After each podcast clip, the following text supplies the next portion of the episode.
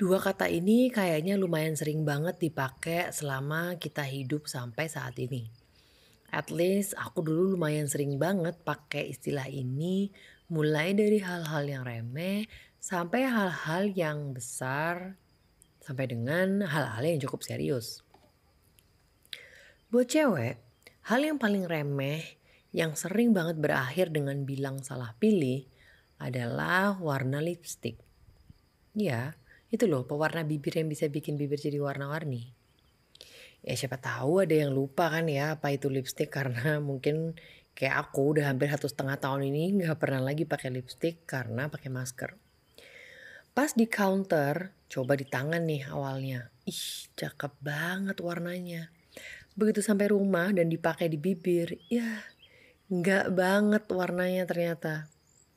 Itu contoh yang paling sering dan paling ringan.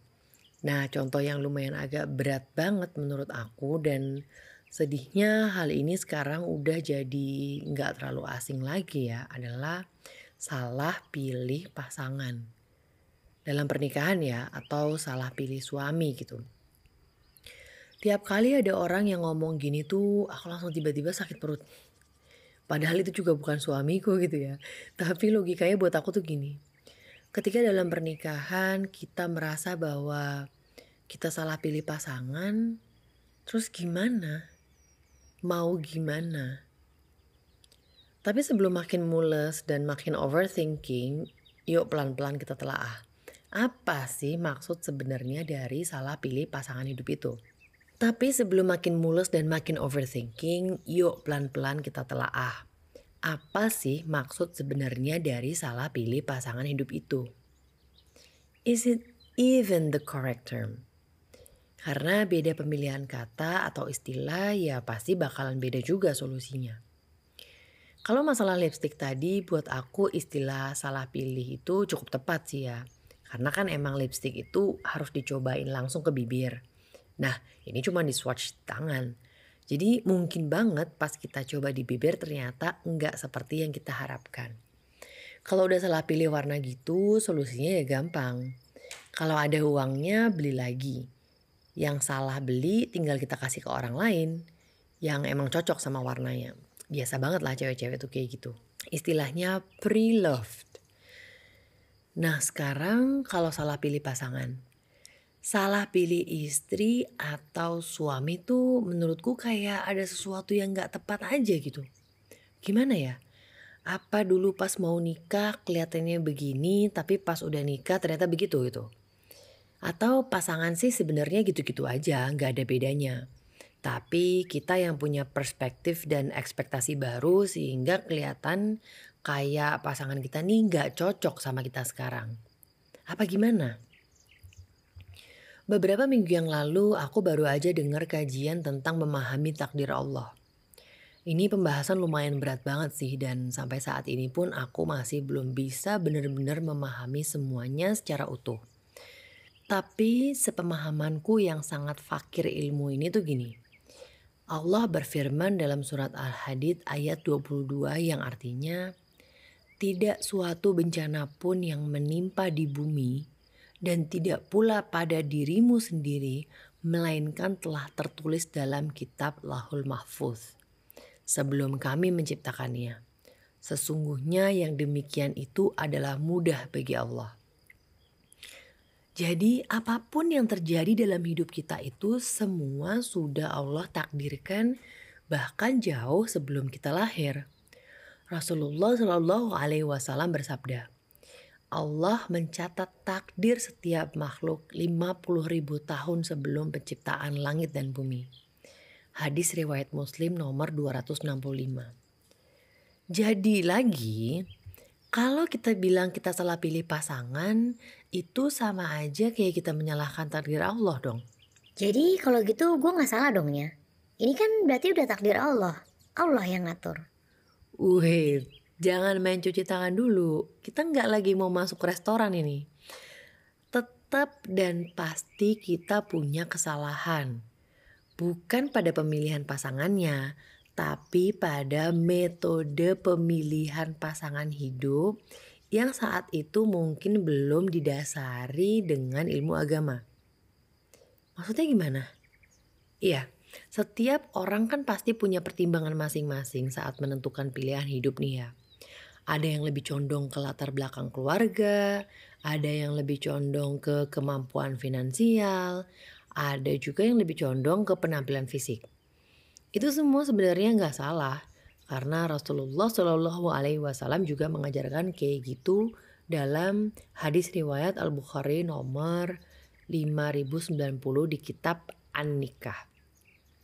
Rasulullah Shallallahu Alaihi Wasallam bersabda, wanita dinikahi karena empat perkara, karena hartanya, keturunannya, kecantikannya, dan agamanya. Maka pilihlah wanita yang taat beragama, niscaya engkau beruntung. Nah, tapi yang sering banget kelewatan adalah poin terakhir, yaitu karena agamanya. Sering kali tuh aku dengar, Ya yang penting kan Islam. Ah, yang penting kan dia sholat walaupun masih bolong-bolong. Yang penting dia baik. Dan masih banyak yang penting yang penting lainnya saat ditanya gimana agama calon pasanganmu. Aku sampai sekarang nggak paham.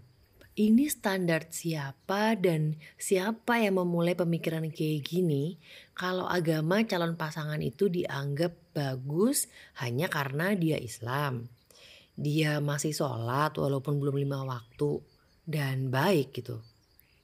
Tapi aku dulu pun mikir kayak gitu juga sih, astagfirullah. Well, what I'm trying to say is, gak ada yang namanya salah pilih suami atau salah pilih istri. Yang ada adalah salah pilih metode dalam memilih suami atau memilih istri. Dan kesalahan metode ini karena kurangnya ilmu atau bahkan karena nggak mau belajar. Ya pengennya ngejalanin hidup itu sesuai dengan kemauan sendiri. Karena kalau salah pilih lipstick bisa beli baru dan dikasihin ke orang lain. Kalau salah pilih suami atau salah pilih istri mau diapain? Ganti yang baru gitu. Nah, kalau salah pilih metode dalam memilih pasangan, insya Allah tuh bisa diperbaiki kok bisa diselamatkan dan ada solusinya. Tapi emang gak akan mudah dan gak akan bisa instan kecuali Allah menghendaki. Selama pasangan gak pindah agama, gak melakukan kekerasan yang membahayakan nyawa kita, dan sebab-sebab lain yang setara dengan itu, insya Allah solusi ini bisa dipakai. Eh tapi solusi ini bukan ideku ya. Ini solusi yang selalu disarankan oleh para guru kita di majelis ilmu. Hampir semua konflik dalam rumah tangga itu sumbernya adalah karena jauh dari Allah dan jauh dari ilmu.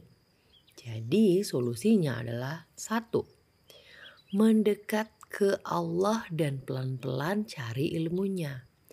Bisa langsung tanya ke ustadz atau ustazah, bisa nonton kajian di YouTube, atau kalau memungkinkan usahakan datang ke majelis ilmu. Dua, Allah tidak akan memberi ujian melebihi dari kemampuan hambanya. Jadi kesabaran menghadapi pasangan hidup ini adalah salah satu bentuk ujian dari Allah dan insya Allah kalian pasti kuat. Tiga, kalau Allah berikan hidayahnya lebih dulu pada salah satunya, maka lihatlah pernikahan ini sebagai kesempatan untuk berdakwah pada pasangannya. Sesuai dengan koridor dan kemampuannya tapi ya. Jangan lupa, hidayah itu cuma milik Allah. Kita hanya bisa ikhtiar menyampaikan tapi nggak bisa nentuin cepat atau lambatnya orang itu bisa dapat hidayah. Empat, tujuan menikah adalah untuk ibadah. Kalau dulu tujuannya bukan itu, nah karena sekarang udah terlanjur dengerin podcast ini ya, hmm, jadi nggak bisa nih ngeles lagi bilang Nggak tahu ya. pelan-pelan dicoba ubah mindsetnya supaya semua struggle dalam rumah tangga itu bisa dijalani dengan sedikit lebih ringan karena ini semua insya Allah bernilai pahala di sisi Allah Subhanahu wa Ta'ala. Untuk yang belum menikah kayak aku, yang jodohnya belum nampak mata, yuk sini. Yang jauh mendekat, yang dekat merapat. Kita itu nggak lagi disiksa sama Allah. Jadi jangan ngerasa teraniaya. Allah tuh justru lagi baik banget sama kita dengan memberi waktu yang lebih banyak untuk terus belajar, terus cari ilmunya, dan mempersiapkan pernikahan dengan jauh lebih baik lagi. Ibarat mau ujian akhir nih. Kalau dikasih pilihan persiapan ujian 3 bulan sama 6 bulan, ya pasti pada milih yang 6 bulan kan? Nah, sama.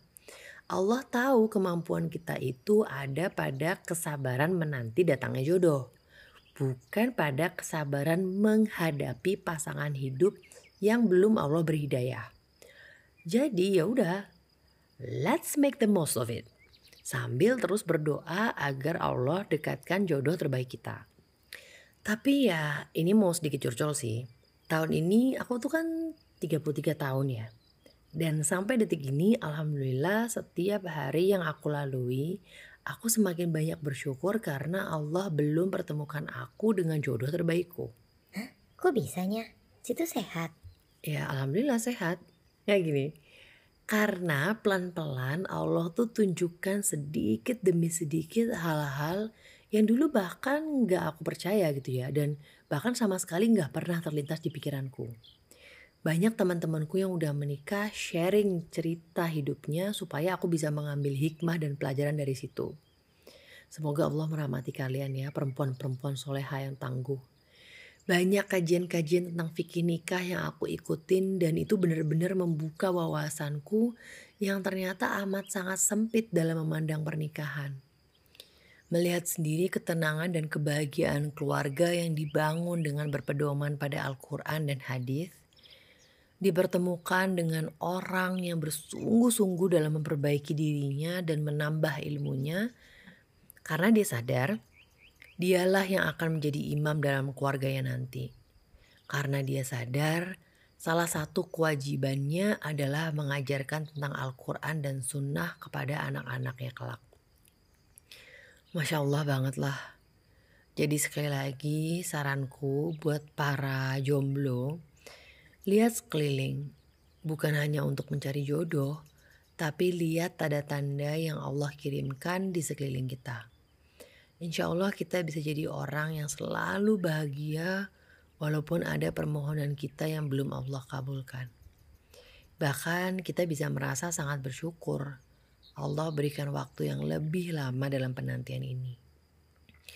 Semangat ya buat yang sedang berjuang membersamai pasangannya dalam mendapatkan hidayah Allah. Dan semangat juga buat yang sedang berjuang memperbaiki diri dan memantaskan diri untuk bisa menjalankan ibadah terlama dalam hidup bersama jodoh terbaiknya.